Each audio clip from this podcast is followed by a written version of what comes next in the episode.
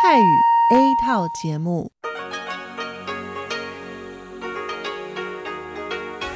ที่นี่สถานีวิทยุเรดิโอไต้หวันอินเตอร์เนชันแนล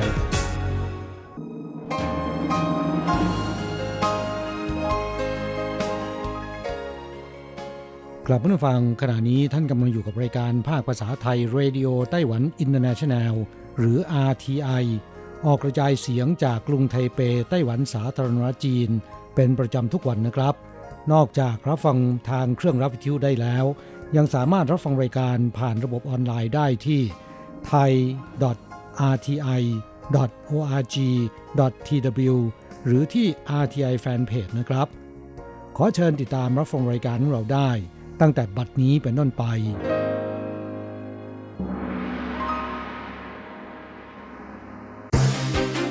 ลำดับแรก ขอเชิญติดตามรับฟัง ข่าวประจำวัน สวัสดีครับคุณผู้ฟังที่รักและเคารพทุกท่านครับ วันนี้ตรงกับวันจันทร์ที่ 27 มกราคมปีพุทธศักราช 2563 นะครับ ซึ่งก็ยังคงเป็นช่วงวันหยุดเทศกาลตรุษจีนในไต้หวันกันอยู่นะครับ ก็ขออวยพรให้คุณผู้ฟังทุกท่าน โชคดีวันตรุษจีน เฮงเฮงเฮงรวยรวยรวยสินเจียอยู่อี สินนี้หัวใช้ครับ สำหรับในช่วงของข่าวประจำวันจาก RTI ในวันนี้ก็มีผมกฤษณัยสายประพาสเป็นผู้รายงานครับ เรามาเริ่มต้นกันที่รายงานความคืบหน้าเกี่ยวกับโรคโคโรนาไวรัสสายพันธุ์ใหม่ 2019 ในไต้หวันกันนะครับ ซึ่งก็มีรายงานล่าสุดในวันนี้คือวันที่ 27 มกราคมนั้น บอกว่า ศูนย์บัญชาการป้องกันโรคติดต่อไต้หวันนะครับได้ประกาศว่าพบผู้ติดเชื้อโคโรนาไวรัส สายพันธุ์ใหม่ 2019 หรือโรคปอดอักเสบอู่ฮั่นเป็นรายที่ 5 ในไต้หวันแล้วครับ โดยเป็นสาวใหญ่วัย 50 เศษ อาศัยอยู่ทางภาคกลางของเกาะ เคยไปทำงานที่เมืองอู่ฮั่นของจีน ในช่วงกลางเดือนตุลาคมปีที่แล้ว แต่ว่าไม่เคยไปที่ตลาดอาหารทะเลหัวหนานในเมืองอู่ฮั่น ซึ่งถูกสงสัยว่าเป็นแหล่งกำเนิดของเชื้อไวรัสดังกล่าว และไม่เคยสัมผัสกับสัตว์ปีกใดๆ ได้เดินทางกลับไต้หวันเมื่อวันที่ 20 มกราคมที่ผ่านมา มีอาการเป็นไข้และปวดเมื่อยตามกล้ามเนื้อ จึงเข้ารับการรักษาที่โรงพยาบาลเมื่อวันที่ 25 มกราคม แยกรักษาและรายงานให้หน่วยซานสาธารณสุขรับทราบนะครับ ตลอดจนยืนยันว่าติดเชื้อโคโรนาไวรัสแล้วในวันนี้ครับ อีกข่าวหนึ่งเราก็ยังไปดูเกี่ยวกับการ ดำเนินมาตรการป้องกันการระบาดของไวรัสโคโรนาในไต้หวันกันนะครับครับสืบเนื่องจากในช่วงคับขันการตรวจเข้มที่สนามบิน เพื่อป้องกันการทะลักสู่ไต้หวันของผู้โดยสารที่เดินทางมาจากเมืองจีน ซึ่งเป็นแหล่งระบาดของโรคปอดอักเสบอู่ฮั่น มีผู้โดยสารบางรายครับแสดงความไม่พอใจ ที่ถูกกล่าวหาว่ามีอาการไอถึงกับไอหรือจามใส่หน้า หรือหัวเราะเยาะเจ้าหน้าที่ประจำสนามบินของไต้หวัน และไม่ยอมบันทึกความจริง ลงในบัตรรายงานสภาพสุขภาพของผู้โดยสารที่ต้องกรอกกันทุกคนนะครับศูนย์บัญชาการป้องกันโรคระบาดไต้หวันจึงได้ออกแถลงข่าวในวันนี้ ขอประนามอย่างรุนแรงต่อการกระทำดังกล่าว การป้องกันโรคระบาดนั้นไม่ใช่เรื่องเล่นๆ แบบฟอร์มรายงานสุขภาพที่ให้กรอกนั้นได้เตือนผู้กรอกอย่างชัดเจนแล้วว่า ต้องกรอกด้วยความรับผิดชอบ หากไม่เป็นความจริงจะมีโทษทางกฎหมายด้วย ดังนั้นหากพบว่ามีการกรอกไม่ตรงกับความเป็นจริง จะดำเนินการตามกฎหมายอย่างเคร่งครัดครับนอกจากนี้บริเวณทางออกจากสนามบินนั้นจะมีสถานีตรวจจับอุณหภูมิของผู้โดยสารทุกคนนะครับ หากพบมีอาการผิดปกติของทางเดินหายใจ ก็จะขอตรวจสุขภาพเพื่อความแน่ใจ หากมีอาการที่เป็นที่น่าสงสัยหรือแน่ใจว่า เป็นโรคระบบทางเดินหายใจนั้นก็จะนำตัว ส่งโรงพยาบาล เพื่อตรวจคัดกรองโดยละเอียด หากผู้โดยสารขัดขืนหรือไม่ปฏิบัติตามคำสั่งของเจ้าหน้าที่ ศูนย์จะพิจารณาเอาความผิดกับผู้ที่ไม่ปฏิบัติตามคำสั่งของเจ้าพนักงาน ตามความผิดฐานขัดขวาง การปฏิบัติหน้าที่ของเจ้าหน้าที่ และดำเนินการตามกฎหมายอย่างเคร่งครัดตามมาตรา 58 แห่งกฎหมายว่าด้วยการป้องกันโรคระบาด โทษปรับสูงสุดถึง 1.5 แสนเหรียญไต้หวัน อีกข่าวหนึ่งครับเราไปดูเกี่ยวกับศูนย์บัญชาการป้องกันโรคระบาดไต้หวันนะครับได้ประกาศมาตรการป้องกัน การระบาดของโรคปอดอักเสบอู่ฮั่นให้เข้มงวดมากยิ่งขึ้นนะครับโดยเฉพาะอย่างยิ่ง การแยกสังเกตอาการหรือรักษาต่อบุคคลที่มีความเสี่ยงสูง ที่จะเป็นผู้นำเชื้อมาระบาดในไต้หวัน ในบุคคล 2 ประเภทครับได้แก่ ผู้ที่เดินทางกลับมาจากมณฑลหูเป่ยประเทศจีน หรือผู้ที่เคยสัมผัสกับผู้ที่ป่วย ยืนยันว่าติดเชื้อดังกล่าวแล้วนะครับ โดยจะแยกรักษาหรือสังเกตอาการ ในสถานที่ที่ศูนย์ได้เตรียมการเอาไว้ ส่วนผู้ที่เดินทางกลับจากจีนจะถูกติดตามอาการด้วยความห่วงใยนะครับ หากพบว่ามีอาการผิดปกติ ก็จะต้องรายงานให้กับหน่วยงานที่เกี่ยวข้องทราบทันทีนะครับครับส่วนกรณีที่นักธุรกิจไต้หวันที่ติดเชื้อไม่ปฏิบัติตามกฎหมาย ว่าด้วยการป้องกันโรคระบาดของไต้หวันนี่นะครับ โดยเดินทางไปตามสถานที่ต่างๆ แล้วก็ไปเที่ยวในไนท์คลับที่เมืองไทจง จนสาวบริการติดเชื้อไปด้วยนั้น จะถูกลงโทษปรับสูงสุดถึง 3 0 0แสนเหรียญไต้หวัน และยังมีโทษทางอาญาจำคุกไม่เกิน 3 ปีด้วย ซึ่งรัฐบาลเห็นว่าจำเป็นจะต้องใช้มาตรการคุมเข้ม เพื่อป้องกันการระบาดของโรคให้ได้อย่างได้ผลนะครับกระทรวงสาธารณสุขไต้หวันนั้นบอกว่า ผู้ที่รับแจ้งจากหน่วยงานสาธารณสุขว่า เป็นผู้สัมผัสกับผู้ติดเชื้อนั้นจะต้องปฏิบัติตาม มาตรการป้องกันโรคติดต่อ อย่างเช่น พยายามหลีกเลี่ยงที่จะออกจากบ้านหรือหากออกจากบ้านเนี่ยก็ต้องใช้ผ้าปิดปากอนามัย รักษาอนามัยมือและทางเดินหายใจ ในช่วงสังเกตการรวม 14 วันครับ อีกข่าวหนึ่งครับบริษัททัวร์ของชาวไต้หวันในอิตาลีนั้นเปิดเผยในงานฉลองตรุษจีนเมื่อวานนี้ที่อิตาลีครับว่า ผลกระทบจากโรคปอดอักเสบอู่ฮั่นนั้นทำให้ทัวร์จีนลดลงอย่างฮวบฮาบ ผู้ประกอบการพัตตาคารแล้วก็ที่พักในอิตาลีนั้น ก็เริ่มเบนเข็ม หาช่องทางในการรับทัวร์ไต้หวันเข้ามาแทนที่ครับ โดยในงานเลี้ยงฉลองตรุษจีนดังกล่าวนะครับ นายหลี่ซื่อหมิง เอกอัครทูตไต้หวันประจำนครรัฐวาติกัน และนายหวังรุ่ยหลงรองผู้แทนไต้หวันประจำอิตาลี ก็ได้เข้าร่วมงานเลี้ยงดังกล่าวนะครับบริษัททัวร์ไต้หวันในอิตาลีบอกว่าปอดอักเสบอู่ฮั่นที่กำลังระบาดอย่างหนักในจีนได้ส่งผลให้ตลาดทัวร์ในอิตาลีนั้นได้รับผลกระทบอย่างรุนแรง หากรับทัวร์จีนก็วิตกว่าจะติดโรคดังกล่าว ตอนนี้รัฐบาลจีนก็ประกาศห้ามส่งทัวร์ออกไปต่างประเทศแล้วทำให้ตลาดทัวร์จีนในอิตาลีนั้นได้รับผลกระทบอย่างน้อยอีกหลายเดือนทีเดียว ตอนนี้บริษัททัวร์เหล่านี้ก็กำลังวางแผนการ ที่จะเจาะตลาดทัวร์ไต้หวันเข้าแทนที่ครับ โดยเฉพาะอย่างยิ่งทัวร์คุณภาพจากไต้หวันนะครับ ในงานเดียวกันนะครับในหวางรองผู้แทนไต้หวันประจำอิตาลีก็ได้กล่าวถึงความสัมพันธ์ระหว่างไต้หวันกับอิตาลี ในช่วงปีที่ผ่านมาว่า ประสบกับความสำเร็จเป็นอย่างดีครับ ไม่ว่าจะเป็นการอำนวยความสะดวกใช้ช่องทาง ตรวจลงตราอัตโนมัติหรือ e-gate สำหรับนักท่องเที่ยวของทั้งสองฝ่าย สายการบินอีวาแอร์ของไต้หวัน เปิดเที่ยวบินตรงไทเปมิลาน และการเพิ่มเที่ยวบินตรงไทเปโรม จากเดิมสัปดาห์ละ 3 วันเป็นทุกวันนะครับ ซึ่งก็จะเป็นเงื่อนไขในการส่งเสริม การติดต่อไปมาหาสู่ในทุกๆด้านระหว่าง 2 ประเทศในอนาคตครับอีกข่าวหนึ่งเราไปดูเกี่ยวกับ 4 เมืองในไต้หวันขึ้นแท่น 10 อันดับเมืองท่องเที่ยวยอดนิยมในเอเชีย ช่วงตรุษจีนที่ผ่านมาครับ เว็บไซต์ Agoda ซึ่งเป็นเว็บไซต์ยักษ์ใหญ่จองห้องพักระดับโลก ได้ประกาศสถิติการจองห้องพักในช่วงเทศกาลตรุษจีน ของชาวจีนในเอเชียไม่ว่าจะเป็นไต้หวันจีน เกาหลีและมาเลเซีย โดยได้จัด 10 อันดับเมืองยอดฮิตในเอเชีย ของบรรดานักท่องเที่ยวนะครับ ปรากฏว่ากรุงไทเปของไต้หวันนั้นเบียดขึ้นอยู่ในอันดับ 3 และมีอีก 3 เมืองสำคัญในไต้หวัน แทรกตัวขึ้นแท่น 10 อันดับเมืองยอดนิยมในเอเชีย ได้แก่ไทจงเกาสงและก็ไถหนานครับ ครับสำหรับ 10 อันดับเมืองยอดนิยมในช่วงตรุษจีนตามลำดับนั้นได้แก่โตเกียว กรุงเทพมหานคร ไทเป ไทจง โอซาก้า เกาสง โซลกัวลาลัมเปอร์ไถหนาน แล้วก็เชียงใหม่อยู่ในอันดับที่ 10 ครับ ครับเมื่อวิเคราะห์จากสถิติเหล่านี้จะพบว่านักท่องเที่ยวชาวจีนเลือกไปเที่ยวโตเกียว โอซาก้า และฮอกไกโดของญี่ปุ่นเป็นสำคัญ ส่วนนักท่องเที่ยวไทยนั้นจะเลือกไปเที่ยวญี่ปุ่น ในขณะที่นักท่องเที่ยวญี่ปุ่นส่วนใหญ่เลือกไปเที่ยวเมืองในแถบร้อน นักท่องเที่ยวเกาหลีชอบเที่ยวชายหาด สิงคโปร์ชอบไปเที่ยวมาเลเซีย อินโดนีเซียและไทยครับ ส่วนนักท่องเที่ยวมาเลเซียนั้นชอบไปเที่ยวเมืองไทย เวียดนามชอบไปเที่ยวตามเมืองใหญ่ ๆ ไม่ว่าจะเป็นกรุงเทพมหานคร สิงคโปร์หรือไทเปครับทั้งนี้นะครับเว็บไซต์กรุงเทพธุรกิจของไทยนั้นก็รายงานครับว่า Agoda นั้นซึ่งเป็นหนึ่งในบริษัทท่องเที่ยวดิจิทัล เติบโตเร็วที่สุดในโลกนะครับ รายงานอันดับเมืองท่องเที่ยวยอดนิยมในช่วงเทศกาลตรุษจีน ปี 2020สำหรับนักท่องเที่ยวเอเชีย โดยโตเกียวนั้นครองแชมป์อันดับหนึ่งจากที่ 3 ในปีที่แล้ว กรุงเทพแชมป์เก่าเมื่อปีที่แล้ว ครองอันดับ2นะครับส่วนไทเปเลื่อนขึ้นมาเป็นอันดับที่ 3 ส่วนไต้หวันไม่ได้มีแค่ไทเปเท่านั้นที่รับความนิยม แต่ยังมีอีกถึง 3 เมืองที่ติดท็อป 10 ได้แก่ไทจง มาในอันดับ 4 เกาสง อันดับ 6 และไถหนันในอันดับที่ 9 ครับ อีกข่าวหนึ่งเราไปดูเกี่ยวกับในถงเจิ้นหยวนนะครับทูตไต้หวันประจำประเทศไทย ได้กล่าวอวยพรตรุษจีนในฐานะตัวแทนของท่านประธานาธิบดีไช่อิงหวน ผู้นำไต้หวัน โดยนอกจากจะขอบคุณมิตรชาวไทย และผู้สนับสนุนสาธารณจีนทุกท่านแล้ว ยังได้แสดงวิสัยทัศน์เกี่ยวกับการพัฒนาความสัมพันธ์ ระหว่างไต้หวันกับไทยในช่วงที่ผ่านมาด้วยครับในถงบอกว่าความสัมพันธ์ระหว่างไต้หวันกับไทยพัฒนาคืบหน้าไปอย่างรวดเร็ว และเต็มไปด้วยพลังในทุกด้าน โดยด้านการลงทุน 3 ไตรมาสแรกของปีที่ผ่านมานี่นะครับ การลงทุนของทุนไต้หวันในไทย เติบโตถึง 315.1%ส่วนไทยลงทุนไต้หวันก็ทุบสถิติ โดยพุ่งขึ้นถึง 95%แสดงเห็นถึงการขยายความสัมพันธ์ด้านการลงทุนแบบ 2 ทางระหว่างกันครับ สำหรับทางด้านการท่องเที่ยวนั้นในถงบอกว่า 11 เดือนแรกของปีที่แล้ว นักท่องเที่ยวไทย เที่ยวไต้หวันสูงถึง 361,017 คนครั้ง เพิ่มขึ้นจากระยะเดียวกันของปีที่ผ่านมาถึง 31.3%โดยเดือนพฤศจิกายนปีที่แล้วเติบโตถึง 37%ชี้ชัดว่าแรงดึงดูดให้นักท่องเที่ยวไทยเที่ยวไต้หวันนั้น ยังคงมีอนุภาพอย่างต่อเนื่องทำให้ในปีที่ผ่านมานักท่องเที่ยวที่เดินทางท่องเที่ยวระหว่างไทยกับไต้หวัน รวมกันสูงถึง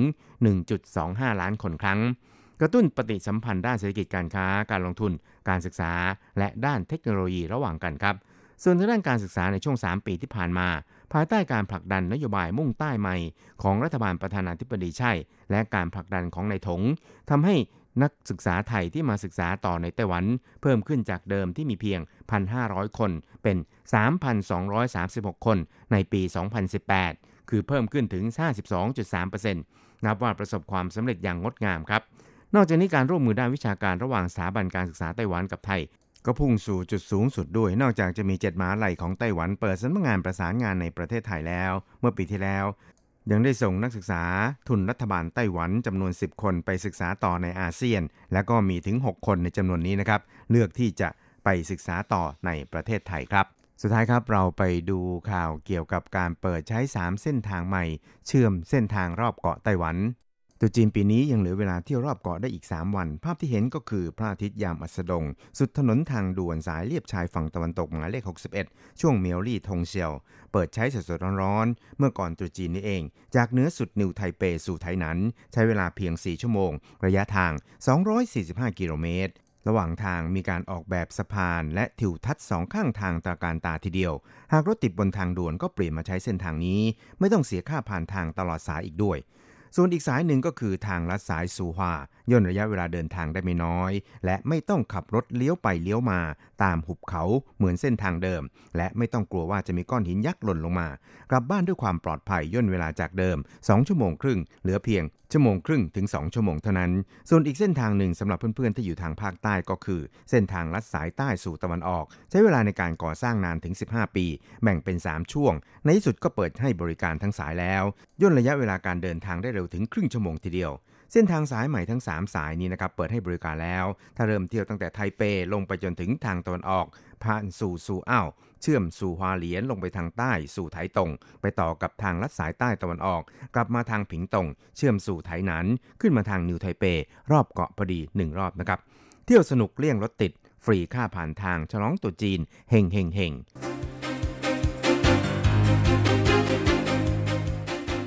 ต่อไปขอเชิญฟังข่าวต่างประเทศและข่าวจากเมืองไทยค่ะ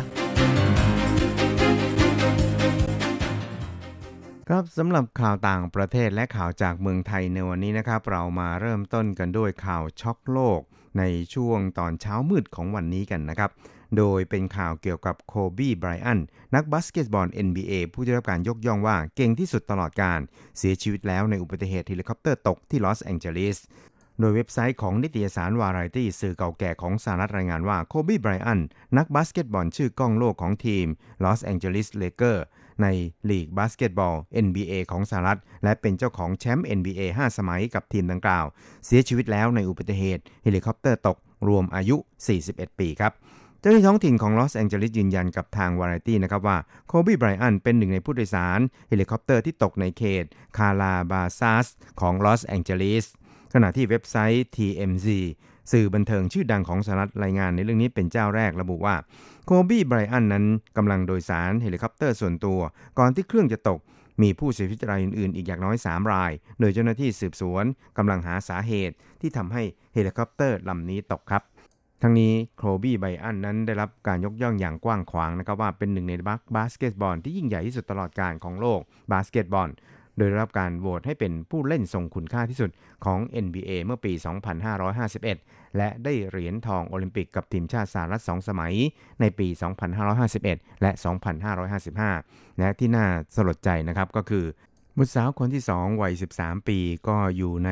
เหตุโศกนาฏกรรมดังกล่าวด้วยนะครับ อีกข่าวหนึ่งเราไปดูเกี่ยวกับข่าวเกี่ยวกับไวรัสโคโรนาครับ โดยจีนนั้นห้ามขายสัตว์ป่าทั่วประเทศแล้ว ส่วนฮ่องกงแบนคนจากหูเป่ยครับ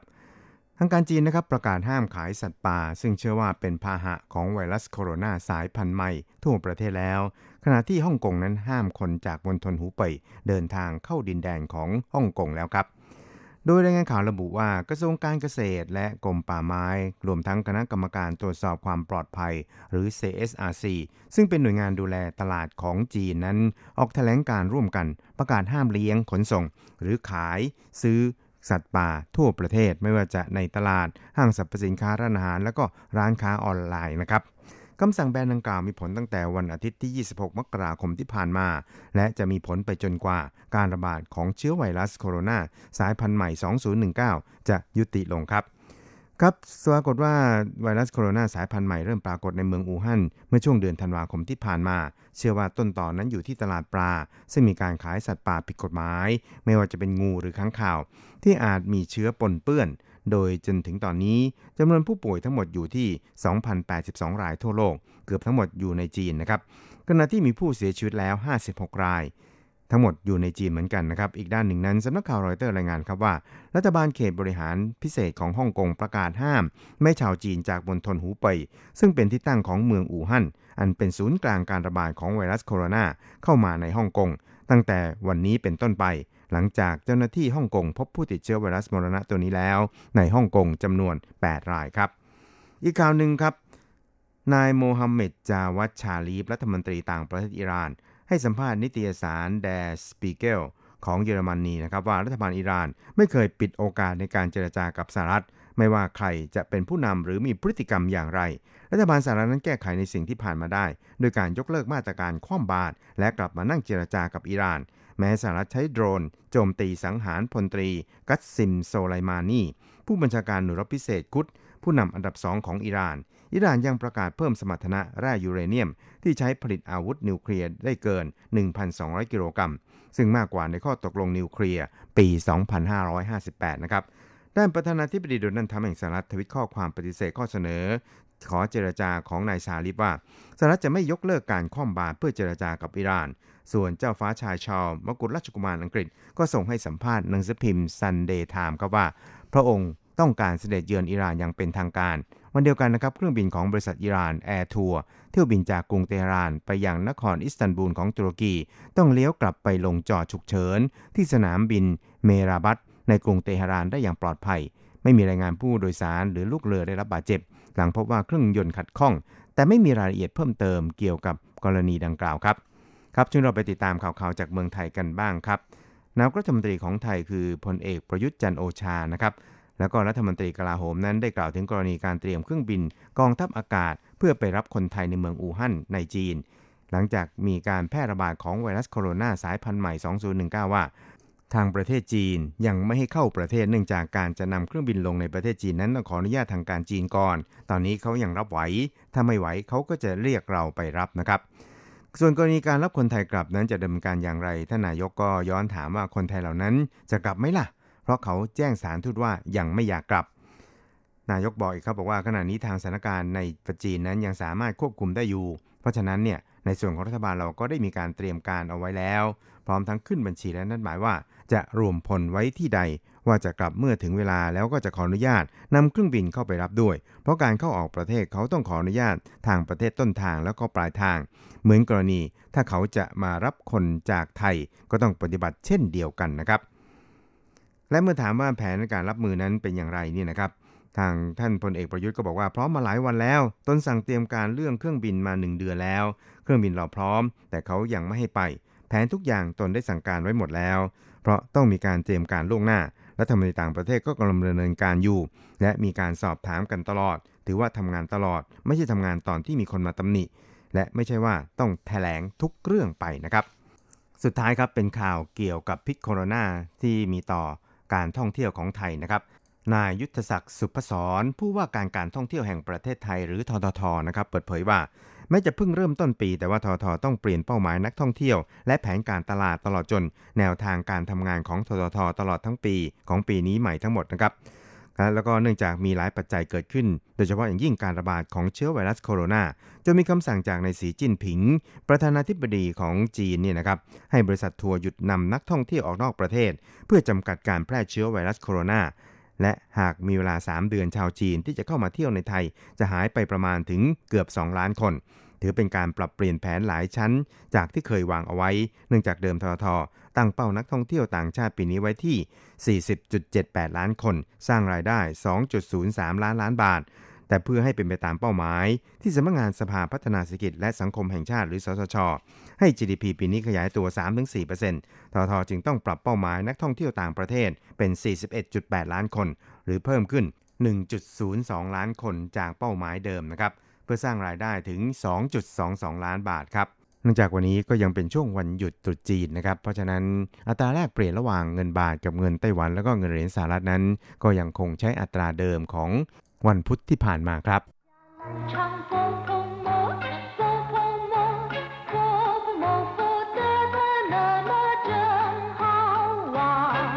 สวัสดีครับเพื่อนฟัง พบกันในวันนี้เราจะมาเรียนภาคเรียนที่สองบทที่สองของแบบเรียนชั้นต้น บทที่สอง 家人คนในครอบครัว ในบทนี้เราจะมาเรียนคำสนทนาที่พูดถึงญาติพี่น้องในครอบครัว อย่างเช่นว่าพ่อแม่ หรือถามไถ่ว่ามีพี่น้องกี่คน เป็นคำสนทนาที่ใช้บ่อยในชีวิตประจำวัน 第二课，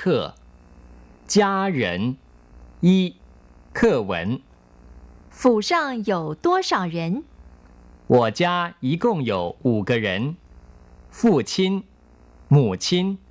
我，一个弟弟，一个妹妹。你没有哥哥姐姐吗？没有，我是老大。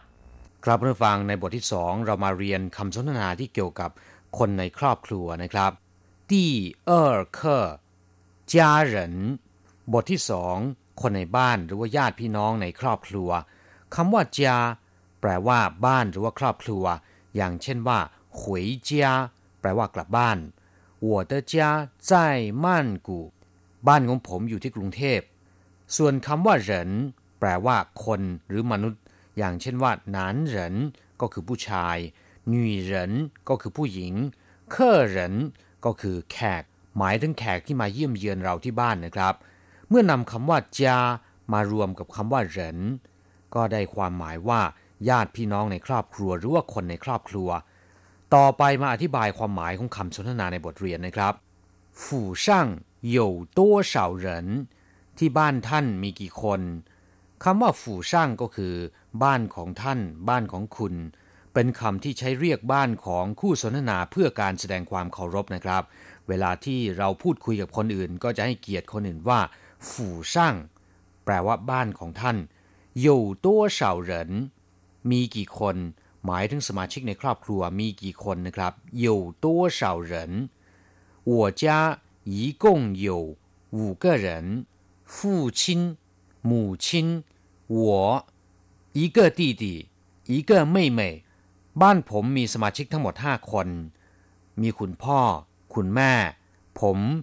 น้องชายหนึ่งคน และน้องสาวหนึ่งคน我家ก็คือบ้านผม一共有มีทั้งหมด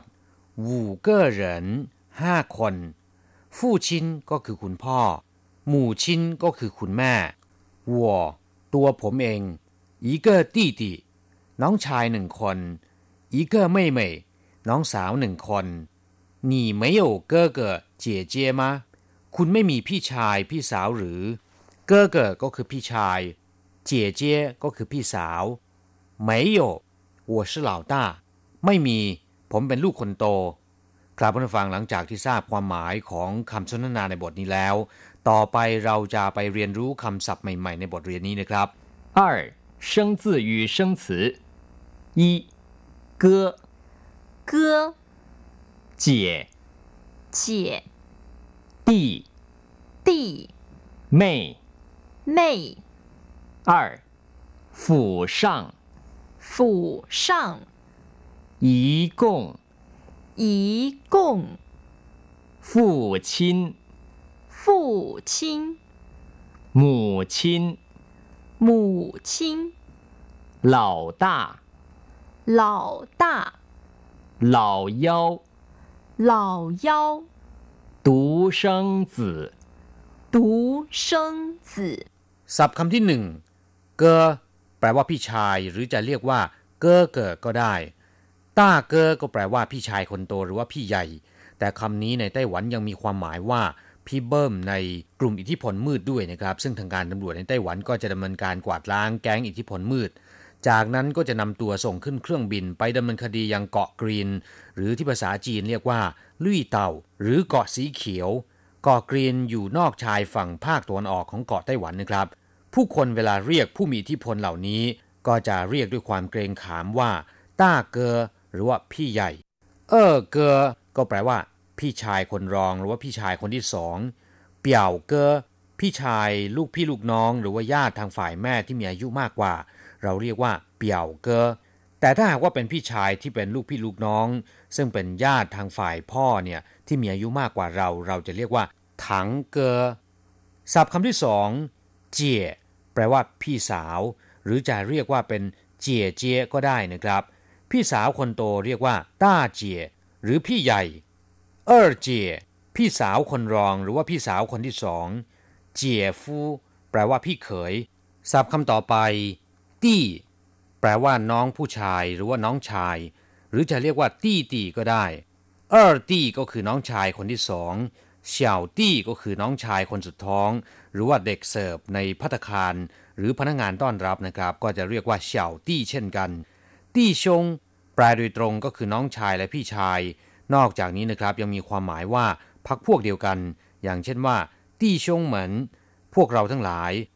ส่วนคำว่าตี้จื่อแปลว่า ลูกศิษย์สานุศิษย์หรือว่านักเรียนศัพท์คำต่อไป ไม่ แปลว่าน้องสาวหรือจะเรียกว่า ไม่เมยก็ได้ ไม่ฟูแปลว่าน้องเขย เปี่ยวเม่ยน้องสาวลูกพี่ลูกน้องซึ่งเป็นญาติทางฝ่ายแม่ ถังเม่ย น้องสาวลูกพี่ลูกน้อง ซึ่งเป็นญาติทางฝ่ายพ่อนะครับศัพท์คำต่อไป ฝู่ช่างก็แปลว่าบ้านของท่าน เป็นคำที่ใช้เรียกบ้านของคู่สนทนาเพื่อการแสดงความเคารพ เวลาที่เราพูดคุยกับคนอื่น จะให้เกียรติบ้านของคู่สนทนาว่า ฝู่ช่างหมายความว่าบ้านของท่าน อย่างเช่นว่าฝู่ช่างจู้หนาบ้านของท่านอยู่ที่ไหน คำว่าฝู่ตัวเดียวเนี่ยแปลว่าสถานที่ราชการหรือว่าเขตการปกครอง อย่างเช่นว่า เจิ้งฝู่แปลว่ารัฐบาล จงทงฝู่แปลว่าทำเนียบประธานธิบดี ศัพท์คำต่อไป อีก้ง แปลว่ารวมแล้วหรือว่ารวมทั้งหมด อย่างเช่นว่า我们一共来了五个人พวกเรามาด้วยกันทั้งหมด 5 คน这件衣服和帽子一共八百元 เสื้อตัวนี้และหมวกใบนี้ราคารวมแล้ว 800 เหรียญหยีกงตัวเฉาเฉียน แปลว่าทั้งหมดราคาเท่าไหร่ศัพท์คำต่อไป ฟู่ชินแปลว่าบิดาหรือว่าคุณพ่อ หรือจะเรียกว่า ป้าป่าก็ได้ แต่คำว่า ป้าป่าเป็นภาษาพูดมากกว่านะครับ หมู่ชินแปลว่ามารดาหรือว่าคุณแม่ หรือจะเรียกว่ามามาก็ได้ แต่คำว่ามามาเป็นภาษาพูดทั่วไปมากกว่านะครับ ฟู่ห亲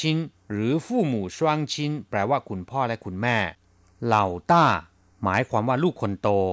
เช่นว่า เหล่าต้า是女儿ลูกคนโตเป็นลูกสาว นอกจากนี้คำว่าเหล่าต้ายังมีความหมายว่าเป็นผู้มีอิทธิพลมาก ก็เรียกว่าเหล่าต้าเช่นกันนะครับ เช่นถ้าใจเเข้ามาเบ่งใหญ่แถวๆนี้ศัพท์คำต่อไป เหล่าเยาแปลว่าลูกคนสุดท้องหรือว่าลูกคนเล็กศัพท์คำสุดท้ายนะครับ ตูเซิงจื่อแปลว่าลูกโทน หรือว่าลูกคนเดียวของพ่อแม่ เรียกว่า ตูเซิงจื่อกลับผู้ฟังหลังจากที่ทราบความหมายของบทนี้ผ่านไปแล้วนะครับ ต่อไปเรามาฝึกหัดพูดพร้อม ๆ กับคุณครู 三、练习。我是老大，我没有哥哥姐姐。我是老幺，我没有弟弟妹妹。他是独生子，没有哥哥姐姐，也没有弟弟 妹妹。他是老大，也是老幺。我是老大我没有哥哥姐姐ฉันเป็นลูกคนโต ฉันไม่มีพี่ชายและพี่สาว我是老幺我没有弟弟妹妹ผมเป็นลูกคนสุดท้อง ผมไม่มีน้องชายและน้องสาว他是独生子没有哥哥姐姐也没有弟弟妹妹เขาเป็นลูกโทน ไม่มีพี่ชาย พี่สาว และไม่มีน้องชาย น้องสาว他是老大也是老幺เขาเป็นลูกคนโต และเป็นลูกคนสุดท้องด้วย กลับผู้ฟังหลังจากที่เรียนไปแล้ว ขอให้นำไปฝึกหัดพูดบ่อยๆ เราจะกลับมาพบกันใหม่ในบทเรียนถัดไป สวัสดีครับ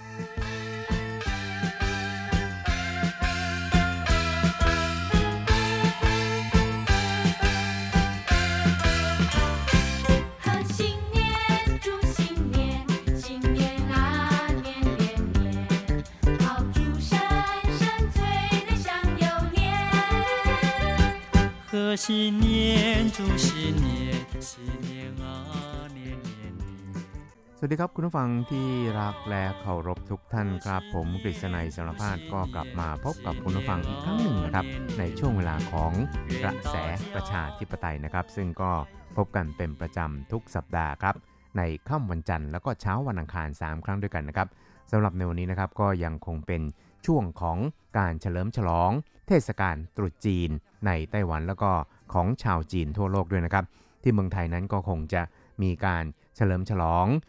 วันตรุษจีนกันอย่างคึกคักเลยทีเดียวนะครับ โดยเฉพาะอย่างยิ่ง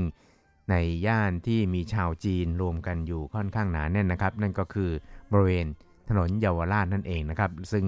แต่ละปีนั้นก็จะมีการจัดงานกันอย่างคึกคลื้นแล้วก็สนุกสนานนะครับ มีบรรยากาศของ การฉลองตุจีนกันอย่างเต็มที่เลยทีเดียวนะครับครับและสำหรับในช่วงของกระแสประชาธิปไตยในวันนี้นะครับ เราก็จะนำคุณผู้ฟังไปติดตามเกี่ยวกับความเคลื่อนไหวทางด้านการเมืองในไต้หวันเช่นเดิมนะครับ เพราะฉะนั้นเนี่ยเราก็ไม่สามารถที่จะกระพริบตาได้นะครับ เพราะว่าการเมืองนั้นก็ถือว่าเป็นหนึ่งในส่วนหนึ่งของชีวิตของคนเราเหมือนกันนะครับ ไม่ว่าจะฉลองกันยังไงเนี่ยนะครับ การเมืองนั้นก็ย่อมจะต้องมีส่วน ที่จะเข้ามาเกี่ยวข้องกับชีวิตของเราครับ เพราะฉะนั้นเนี่ยอีกสักครู่หนึ่งครับเราไปติดตามเกี่ยวกับการเมืองในไต้หวันกันครับ 岁月悠悠，光阴似箭。回首往事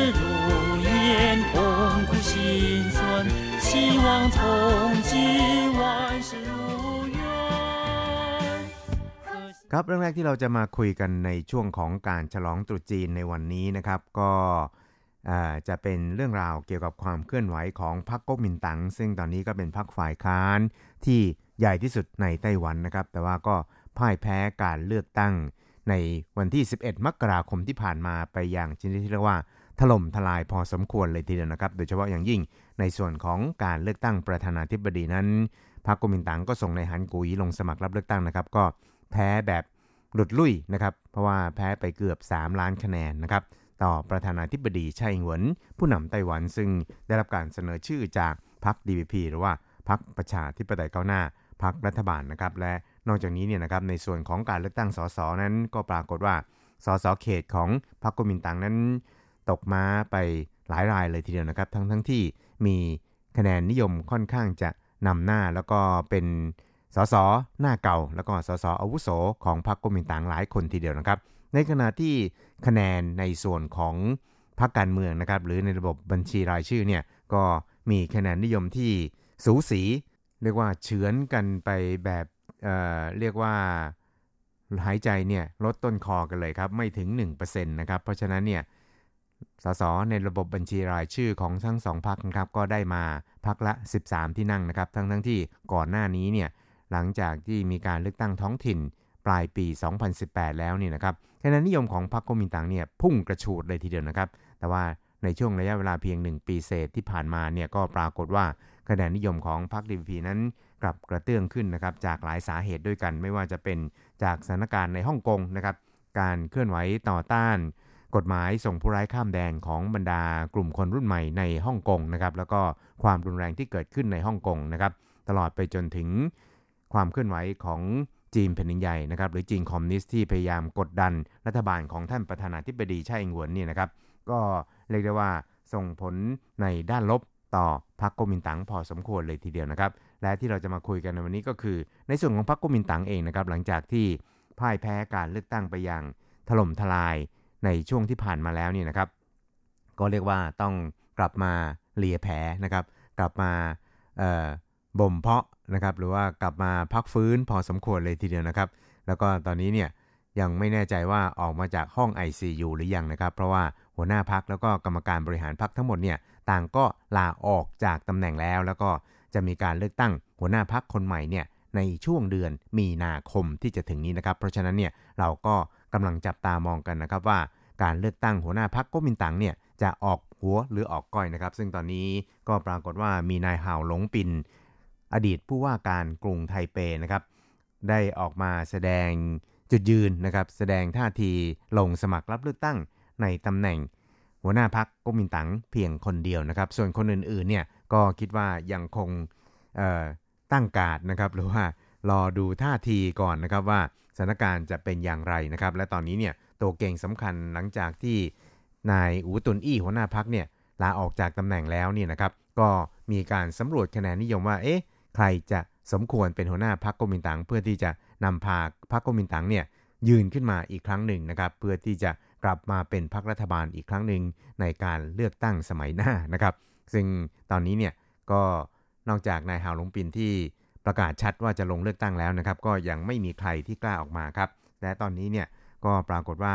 มีการจัดทำคะแนนนิยมเนี่ยนะครับนายจูลี่หลุน อดีต ผู้ว่าการ นครนิวไทเปนะครับแล้วก็เคยเป็นอดีตหัวหน้าพรรคก๊กมินตั๋งตลอดจนเคยเป็นอดีตผู้สมัครรับเลือกตั้งประธานาธิบดีของพรรคก๊กมินตั๋งเมื่อ 4 ปีที่แล้วก็คือเมื่อปี 2016 ซึ่งก็พ่ายแพ้ให้กับประธานาธิบดีชาอิงเหวินเช่นเดียวกันนะครับซึ่งท่าทีของนายจูลี่หลุนในตอนนี้เนี่ยครับก็ยังคงสงวนท่าทีอยู่ครับไม่ได้แสดงท่าทีว่าจะลงสมัครรับเลือกตั้งแต่อย่างใดแต่ว่าคะแนนนิยมของเขานั้นพุ่งกระฉูดเลยทีเดียวนะครับ มีผู้คนถึง 30 กว่าเปอร์เซ็นต์เนี่ยเห็นว่านายจูลี่หลุนเนี่ยเหมาะที่จะมาเป็นหัวหน้าพรรคก๊กมินตั๋งคนใหม่นะครับครับและจากกรณีดังกล่าวเนี่ยจูลี่หลุนเองเนี่ยครับก็ไม่ได้ออกมาให้สัมภาษณ์ใดๆนะครับเพียงแต่ได้ออออกแถลงการนะครับว่าหลังการเลือกตั้งประธานาธิบดีแล้วเนี่ยนะครับในคืนวันนั้นเนี่ยนะครับเขาก็ได้ปรึกษาหารือกับหลายๆคนนะครับโดยเฉพาะอย่างยิ่งนายฮันโกหยีผู้พ่ายแพ้การเลือกตั้ง แล้วก็นางหงนางสาวหงซิ่วจู้นะครับ อดีตหัวหน้าพรรคก๊กมินตั๋งก็ได้มีการแสดงจุดยืนเหมือนกันนะครับว่าพรรคก๊กมินตั๋งเนี่ยจำเป็นจะต้องดำเนินการปฏิรูปพรรคอย่างถอนรากถอนโคนนะครับ แต่สำหรับส่วนตัวของเขาเองแล้วนี่นะครับตอนนี้เนี่ยก็ยังคงอยู่ในช่วงของเทศกาลตรุษจีน เพราะฉะนั้นเนี่ยก็จะใช้วันหยุดตรุษจีนนี่นะครับมาพิจารณาประเด็นนี้นะครับว่าจะลงสมัครรับเลือกตั้งในตำแหน่ง หัวหน้าพักก๊กมินตั๋งหรือไม่อย่างไรนะครับ ซึ่ง หลังจากเสร็จสิ้นวันหยุดตุจีนไปแล้วนี่นะครับ ก็จะมีคำตอบ เพราะว่าเขาจะต้องใช้เวลาในการพิจารณาอย่างรอบคอบนะครับว่า ควรจะลงมาสมัครรับเลือกตั้งในตำแหน่งหัวหน้าพรรคก๊กมินตั๋งหรือไม่เพื่อที่จะผลักดันการปฏิรูปของพรรคก๊กมินตั๋งต่อไปนะครับอย่างไรก็ตามเนี่ยการเลือกตั้งตำแหน่งหัวหน้าพรรคก๊กมินตั๋งในคราวนี้นะครับ ก็จะมีวาระไปจนถึงปีหน้าเท่านั้นเองนะครับ เพราะว่าถือว่าเป็นการเลือกตั้งซ่อมนะครับ และหลังจากนั้นเนี่ยก็จะมีการเลือกตั้งหัวหน้าพักอย่างเป็นทางการในสมัยต่อไป ในช่วงประมาณกลางปี 2564 ครับ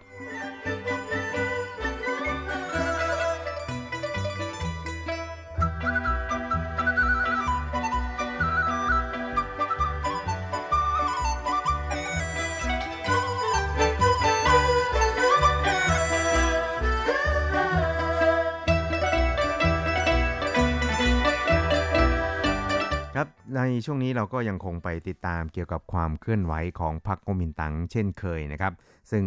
ในส่วนของพรรคก๊กมินตังนั้นก็ได้มีการจัดตั้งคณะกรรมการปฏิรูปพรรคก๊กมินตังขึ้นนะครับ โดยจะมีการเสนอแนวทางนโยบายในการปฏิรูปของพรรคก๊กมินตังเนี่ยนะครับให้กับหัวหน้าพรรคคนใหม่นะครับ ซึ่งก็จะมีการเสนอเนี่ยนะครับก่อนวันสิ้นเดือนมีนาคมศกนี้นะครับ โดยคณะกรรมการปฏิรูปดังกล่าวของพรรคก๊กมินตั๋งนะครับก็แบ่งออกเป็น 4 คณะอนุกรรมการนะครับ โดยจะเป็นคณะอนุกรรมการที่ดำเนินการปฏิรูปในส่วนของออตัวแทนจากสภาท้องถิ่นนะครับ ตัวแทนจากสส ตัวแทนจากกลุ่มคนรุ่นใหม่หรือว่าเยาวชนนะครับ ตลอดไปจนถึงผู้สมัครรับเลือกตั้งในตำแหน่งหัวหน้าพักนะครับ แล้วก็ในส่วนนี้เนี่ยนะครับ ก็เรียกได้ว่าจะทำให้พรรคก๊กมินตั๋งเนี่ยนะครับ มีความเป็นไปได้ที่จะดำเนินการปฏิรูปอย่างออถอนรากถอนโคนนะครับ ซึ่งในส่วนนี้เนี่ยก็เรียกได้ว่าเป็นอีกก้าวหนึ่งของพรรคก๊กมินตั๋งครับที่สมาชิกของพรรคก๊กมินตั๋งเองนั้นต่างก็จะมีการผลักดันนะครับ แล้วก็ฝากความหวังไว้กับคณะกรรมการ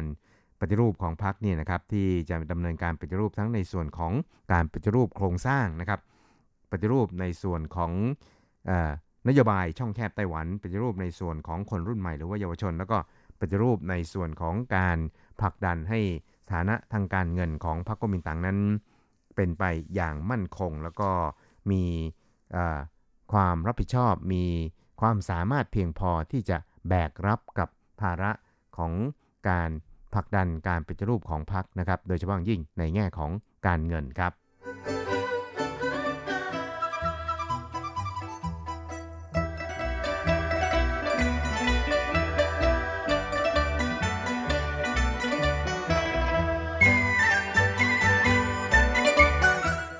รับจากความเคลื่อนไหวของพรรคก๊กมินตั๋งแล้วนะครับ ตอนนี้เรามาดูในส่วนของพรรค DBP ซึ่งเป็นพรรครัฐบาลกันบ้างนะครับ ซึ่ง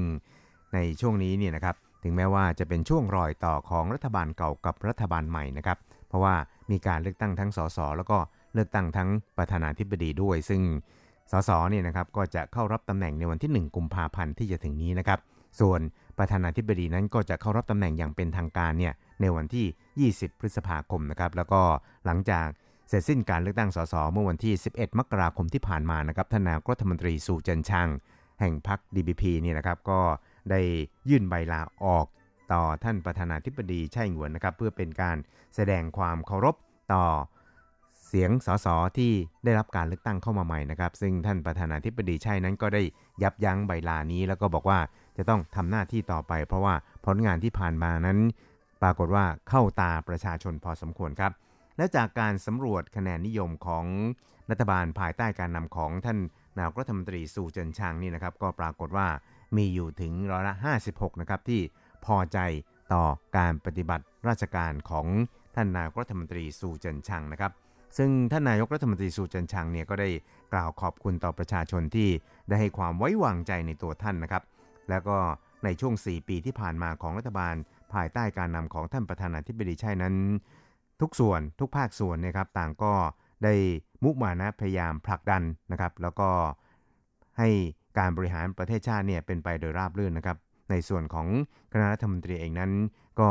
ได้พยายามมุมานะพยายามเพื่อที่จะตอบสนองต่อความต้องการของประชาชน รวมทั้งผลักดันนโยบายที่เรียกกันว่าเป็นนโยบายติดดินนะครับ นอกจากนี้ก็ยังต้องขอขอบคุณบรรดาสภานโยบายแห่งชาตินะครับที่ในการสนับสนุนต่อรัฐบาลอย่างเต็มที่ครับ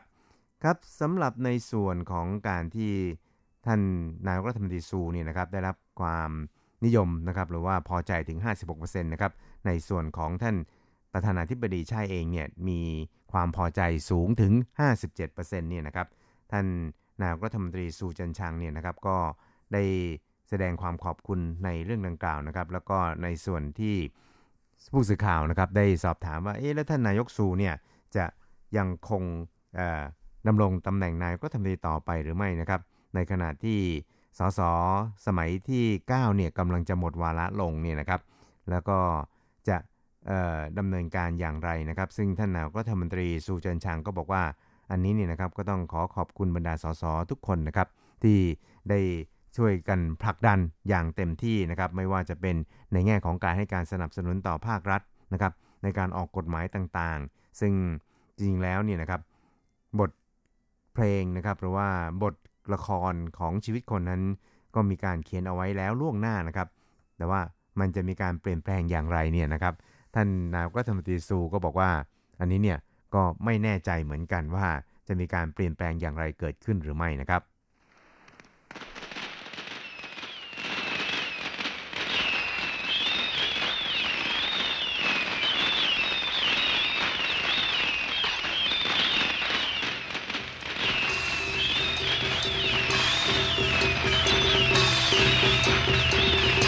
ครับคุณครับเวลาของกระแสประชาธิปไตยในวันนี้ก็หมดลงแต่เพียงเท่านี้ครับ เราจะกลับมาพบกันใหม่ในสัปดาห์หน้า สวัสดีครับ แล้วก็ขออวยพรให้คุณผู้ฟังทุกท่านมีความสุขในวันตรุษจีนนะครับ ซินเจียอยู่อี ซินนีหัวใช้สวัสดีครับ《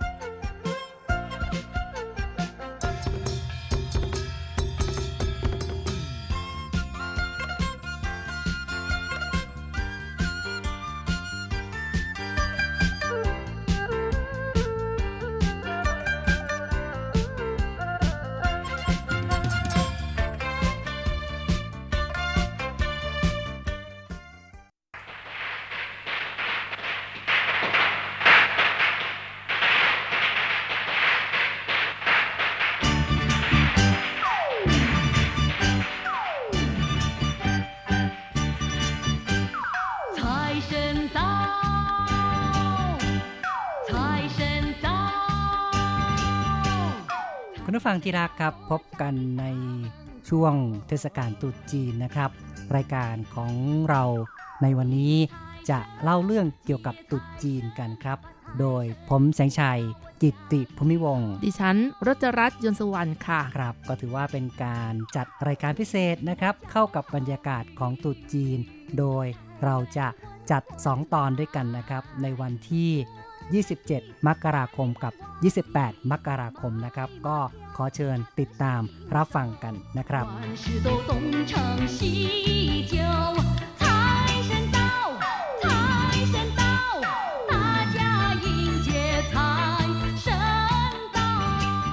คุณผู้ฟังครับ ในช่วงตุจีนนี้ก็เป็นช่วงที่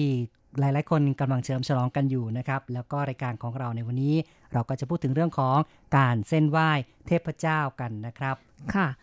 การเฉลิมฉลองตรุษจีนปีหนูทองนะคะ เป็นไปอย่างคึกคักไม่น้อยหน้ากันประเทศต่างๆ ไม่ว่าเป็นชาวจีน หรือว่าชาวไทยเชื้อสายจีนก็เฉลิมฉลองอย่างคึกคักเลยนะคะ ในทุกปีการเส้นไหว้ก็ถือว่าเป็นสิ่งที่ขาดไม่ได้ หรือว่าเทพเจ้าองค์สำคัญที่ชาวจีนเชื่อกันว่าจะช่วยส่งเสริมดวงชะตา ความเป็นสิริมงคล รวมถึงความมั่งมี สีสุขให้กับครอบครัวในเทศกาลตรุษจีน ก็อย่างเช่นใช้เสินเหยแล้วก็ไท่ซุยเหยนะคะ ครับใช้เซินเหยก็เป็นเทพเจ้าแห่งโชคลาภนะครับ ค่ะ ส่วนไท่ซุยเหยนะคะ ก็เป็นเทพเจ้าคุ้มครองดวงชะตาประจำปี 2563 นั่นเองนะคะ ใช่ครับ ค่ะสำหรับในไต้หวันเองก็มีความคึกคักในเรื่องของการไหว้เจ้ากันมากเลยนะคะศาลเจ้าชื่อดังหลายแห่งในไต้หวันก็มีการจัดกิจกรรม แข่งปักทูบดอกแรก รับตรุษจีน ในคืนวันฉูซี่เลยค่ะ ครับวันชูซี่หรือว่าวันศุกดิบนะครับ ก่อนตรุษจีน ก็ตรงกับวันที่ 30 เดือน 12 ตามปฏิทินจีนนะครับ ซึ่งในปีนี้ก็คือวันที่ 24มกราคมนั่นเองนะครับ ค่ะ ในช่วงของเที่ยงคืนที่ก้าวสู่วันใหม่ก็คือชูอีนะคะ ก็มีการแห่กันไปปักทูบดอกแรกต้อนรับตรุษจีนเลยค่ะครับ แห่ในที่นี้ก็หมายความว่าแต่ละคนนี่นะครับตั้งหน้าตั้งตา รอคอยที่จะสตาร์ทออกจากจุดเริ่มต้นนะครับ วิ่งเข้าไปในศาลเจ้าเพื่อที่จะปักทูบในกระถางเป็นคนแรกกันนะครับ ค่ะ โดยมีการประกาศกติกาและรางวัลของกิจกรรม แข่งปักทูบดอกแรกรับตรุษจีนในคืนวันชูซี่ ซึ่งเป็นกิจกรรมยอดนิยมในช่วงเทศกาลตรุษจีนของไต้หวันค่ะ ครับ คือโดยปกติแล้ว แต่ละคนก็ชอบที่จะแย่งไปปักทูบเป็นคนแรกอยู่แล้ว และในวัดในศาลเจ้าดัง ๆ นี่ก็ถือว่าพยายามจะส่งเสริมให้ผู้คนมาปักทูบกันมาก ๆ ก็เลยมีการ จัดรางวัลล่อเอาไว้ด้วยนะครับ ค่ะ ยกตัวอย่างเช่นศาลเจ้าฝูซิง เมืองวินหลินนะคะ ได้ประกาศมอบรางวัลมูลค่ากว่า 30,000 เหรียญไต้หวันนะคะสำหรับผู้ชนะการแข่งขันปักทูบดอกแรก รับตรุษจีน ในวันส่งท้ายปีเก่าหรือว่าวันฉูซี่ค่ะ ครับ เป็นรางวัลที่ค่อนข้างจะดึงดูดใจเหมือนกันนะครับค่ะมีทั้ง เออจี้คือที่ห้อยคอนะครับ ที่เป็นเป็นทรูองปคของเจ้าแม่มาจู่หรือว่าครับเจ้าแม่ทับทิมนะคะ ราคา 10,000เหรียญไต้หวันใช่แล้วก็ยังมีตั๋วเครื่องบินไปกับไทเปโอซาก้า แล้วก็คูปองห้องพัก คูปองร้านอาหาร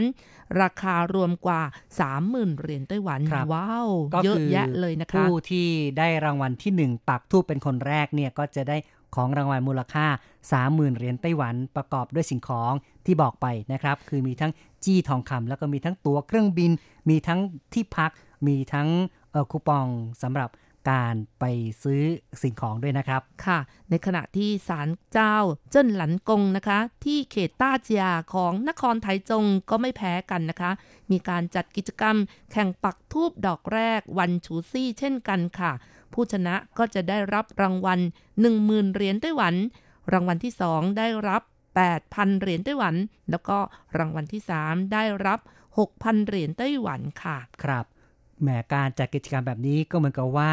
คนที่ปักทูบคนแรกนี่ก็ได้โชคทันตาเห็นเลยนะครับ คือมาเป็นเบอร์หนึ่งเนี่ยยังไงก็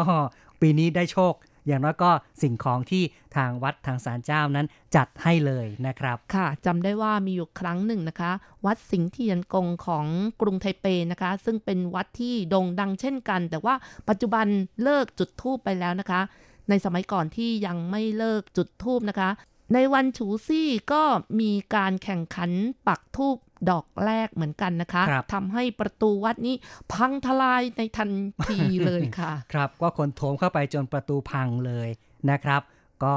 เป็นเหตุการณ์ที่เรียกว่าอืมไม่รู้เหมือนกันว่าจะว่าไงดีเหมือนกันค่ะนะครับ ส่วนศาลเจ้าหนันเหยาเมืองจังหว้านะคะ ปีนี้เปลี่ยนมาวิ่งแข่งมาราธอนแทนรางวัลที่1มีรางวัล 8,888 เหรียญไต้หวัน รางวัลที่ 2 ได้รับ 6,666 เหรียญไต้หวัน ส่วนรางวัลที่ 3 ก็ได้รับ 3,333 เหรียญไต้หวันค่ะ ครับ นี่ก็ถือว่าต้องใช้ฝีมือกันพอสมควรนะครับ เพราะว่าเอ่อไม่ได้แข่งขันกันที่ว่าใครจะชิงไหวชิงพริบในการปักทูบที่กระถาง แต่อันนี้ต้องอาศัยพละกำลังในการวิ่งมาราธอนนะครับใช่ต้องค่ะเรียกว่าสามารถที่จะ วิ่งได้ทนจริง ๆ แล้วก็วิ่งได้ระยะทางไกลนะครับ จึงจะได้รางวัลนะครับ และที่น่าชื่นชมนะคะ ยังมีโควต้าสำหรับผู้หญิงที่วิ่งแข่งด้วยโอ้โหอืมคือแบ่งค่ะประเภทนะครับ คือใช่ค่ะไม่ได้เอ่อผู้หญิงนี่ก็ไม่ใช่ว่าต้องแข่งกับผู้ชายนะครับ ก็สามารถที่จะได้โอกาสคือมีแต้มต่อคล้ายๆอย่างนั้นนะครับค่ะก็สามารถที่จะได้รางวัลทั้งไม่ว่าจะเป็นผู้หญิงหรือว่าผู้ชายถือว่าค่อนข้างจะยุติธรรมอยู่เหมือนกันนะครับ ค่ะก็มีคำถามนะคะว่าทำไมวันตรุษจีนต้องไหว้เจ้ากันนะคะ นั่นน่ะสิครับ เป็นคำถามที่น่าสนใจนะครับ春天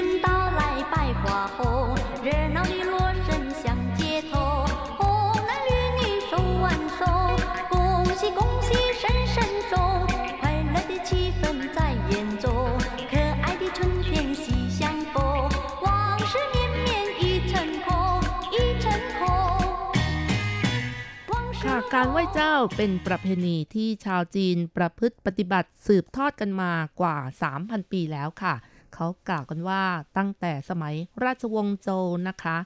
นิยมทำกันในวันตรุษจีนเพื่อให้เกิดความสิริมงคล และนำมาซึ่งความสุขความเจริญ รุ่งเรืองแก่ตนเอง และครอบครัวอีกด้วยค่ะ อืมครับ เป็นสิ่งที่ทำมายาวนานเป็นพันปีเลยนะครับ แล้วก็ยังสืบเนื่อง คนจีนชาวจีนนั้นก็ยังไหว้เจ้ากันอยู่ในปัจจุบันนี้ค่ะ ไม่เพียงแต่พอขอพรให้กับครอบครัวและตนเองนะคะ ยังขอพรให้กิจการการงานธุรกิจเจริญรุ่งเรืองอีกด้วยค่ะ ครับ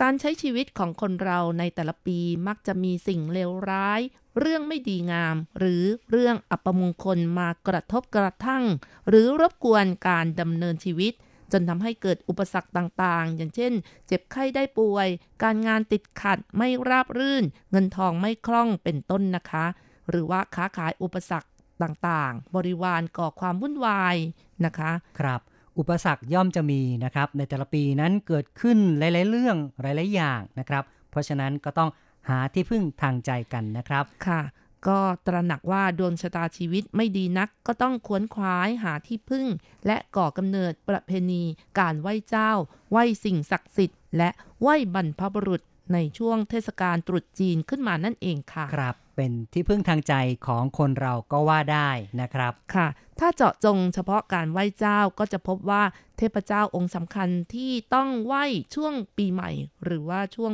ตรุษจีนก็คือ เทพเจ้าแห่งโชคลาภหรือว่าไฉเสนเยนั่นเองนะคะ เพื่อขอพรในเรื่องของโชคลาภความมั่งมี ความมั่งคั่งในการค้าขาย และเทพอีกองค์หนึ่งที่สำคัญไม่แพ้กันก็คือ เทพไทซุยเหยียนั่นเองนะคะ หรือว่าเทพพเจ้าที่คุ้มครองดวงชะตา ซึ่งในทางโหราศาสตร์จีนนั้น ชาวจีนมีความผูกพันกับเรื่องของนักสัตว์ปีเกิด หรือดวงชะตาชีวิตของมนุษย์ทุกผู้ทุกนามเลยนะคะ ใช่ครับก็เชื่อกันว่าเกิดปีนี้โชคชะตาจะเป็นอย่างไรนะครับ แล้วก็ในปีนี้โชคดีหรือไม่จะประสบกับเอ่อสิ่งที่เป็นอุปสรรคยังไงบ้างเป็นต้นนะครับ ค่ะ เป็นปีชงหรือไม่นะคะสำหรับเทพเจ้าไฉเสินเหยนะคะ ตรุษจีนทีไรก็ต้องไหว้กันทุกปี เพราะว่าเป็นเทพเจ้าที่คนไทยเชื้อสายจีน หรือว่าคนจีนเองก็คุ้นเคยกันดี ถือเป็นเทพเจ้าที่มีความสำคัญมากที่สุดในช่วงเปลี่ยนผ่านของปีในแต่ละปีนั้นก็จะลงมาจากสวรรค์เพียงวันเดียวเท่านั้น เป็นก็ความคืเชื่อนะครับวันตรุษจีนค่ะ ใช่ครับ ก็เชื่อว่าจะลงมาในวันตรุษจีนนะครับค่ะ ตามความเชื่อของคนจีนนั้น เทพองค์นี้ก็เป็นเทพเจ้า แห่งความร่ำรวย ความมั่งคั่ง และโชคลาภด้านเงินทอง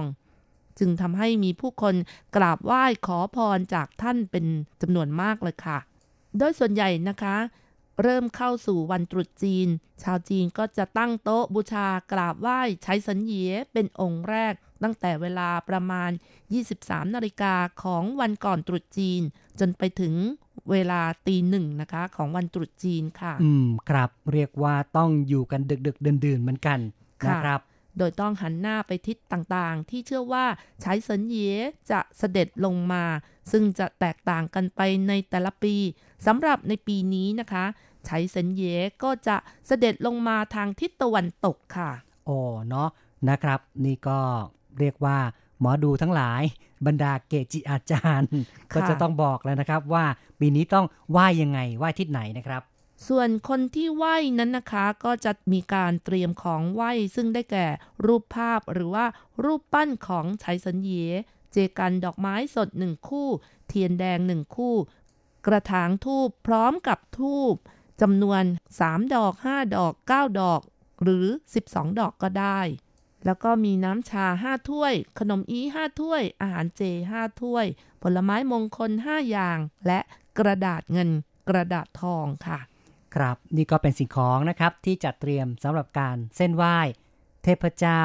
แห่งทรัพย์สินนะครับค่ะ ส่วนเทพอีกองค์หนึ่งก็คือไท่ซุยเหยียนะคะ ซึ่งเป็นเทพที่คุ้มครองดวงชะตาของคนนะคะ ซึ่งเชื่อกันว่า เทพเจ้าองค์นี้มีทั้งหมด 60 องค์ด้วยกัน ซึ่งจะหมุนเวียนเปลี่ยนไปในแต่ละปีสำหรับ เทพเจ้าไท่ซุยเหยียประจำปีนี้ก็เป็นองค์ที่ 37 ค่ะ ชาวจีนให้ความสำคัญเรื่องโหราศาสตร์ หรือดวงที่ผูกพันกับนักสัตว์ปีเกิด หรือดวงชะตาชีวิตของมนุษย์ ทุกผู้ทุกนามไม่ว่าจะชะตาชีวิตดีหรือไม่ดี ชาวจีนจะต้องไหว้ไท่ซุยเหยียหรือเทพเจ้าคุ้มครองดวงชะตานะคะ หากดวงชะตาดีอยู่แล้วก็จะช่วยส่งเสริมให้ดียิ่งขึ้นไป ถ้าดวงชะตาไม่ดีก็จะช่วยให้หนักเป็นเบา คุ้มครอง ปกป้องจากอุปสรรคทั้งปวงให้ผ่านพ้นไปดีค่ะ อืมนะนะครับ เพราะฉะนั้นก็ต้องพยายามที่จะต้องเส้นไหว้กันด้วยเหตุผลอย่างนี้ล่ะนะครับ ค่ะสำหรับวัดจีนในไต้หวันที่มีการเส้นไหว้เทพไทซุยเยที่ดัง ๆนะคะ ได้แก่วัดหลงซัน หรือว่าวัดเขามังกรในกรุงไทเปค่ะ แล้วก็ยังมีศาลเจ้าซือยิ่วกงของทรงซันของกรุงไทเปเช่นกันนะคะ แล้วก็ยังมีต้าจียเจิ้นหลันกงที่นครไถจง แล้วก็ที่จังหว้าก็มีวัดหลงซันลูกกังนะคะ อีกทั้งที่ เมืองหวินหลินก็มีศาลเจ้าฝูซิงซีหลัวนั่นเองค่ะ ครับ นี่ก็คือเป็นศาลเจ้าดังวัดดังจริง ๆ เนี่ยก็ไม่ได้มีเพียงแค่สีห้าแห่งอย่างที่เราว่าใช่นี้ค่ะนะครับ เรียกว่ามีหไปลายที่ทั่วทุกทิศเลยนะคะเยอะแยะเลยนะครับแล้วก็ทางภาคใต้อย่างนครเกาสงก็มีศาลเจ้าซันฟ่งนะคะครับที่มีประวัติความเป็นมากว่า 300 ปีเช่นกันค่ะ นี่ก็เป็นสภาพการเส้นไหว้ที่เราก็นำมาเล่าสู่กันฟัง ซึ่งปัจจุบันนั้น ในไต้หวันก็ยังมีผู้คนนะครับ ที่นิยมนับถือแล้วก็ทำการเส้นไหว้กันอย่างต่อเนื่อง คุณผู้ฟังครับ พูดกันมาพอสมควรในวันนี้เห็นที่ต้องขอยุติลงก่อนนะครับ อย่าลืมกลับมาพบกับรายการพิเศษวันตุจีนอีกครั้งในวันพรุ่งนี้ ซึ่งผมแสงชัยกิตติภูมิวงศ์กับคุณรัชรัตน์ดวนสุวรรณนะครับ ก็จะมาเล่าสู่กันฟังต่อเนื่องอีกวันหนึ่งนะครับ ค่ะกงสี่กงสี่ครับก้องสีฟ้าใช้แล้วพบกันอีกนะครับในวันพรุ่งนี้。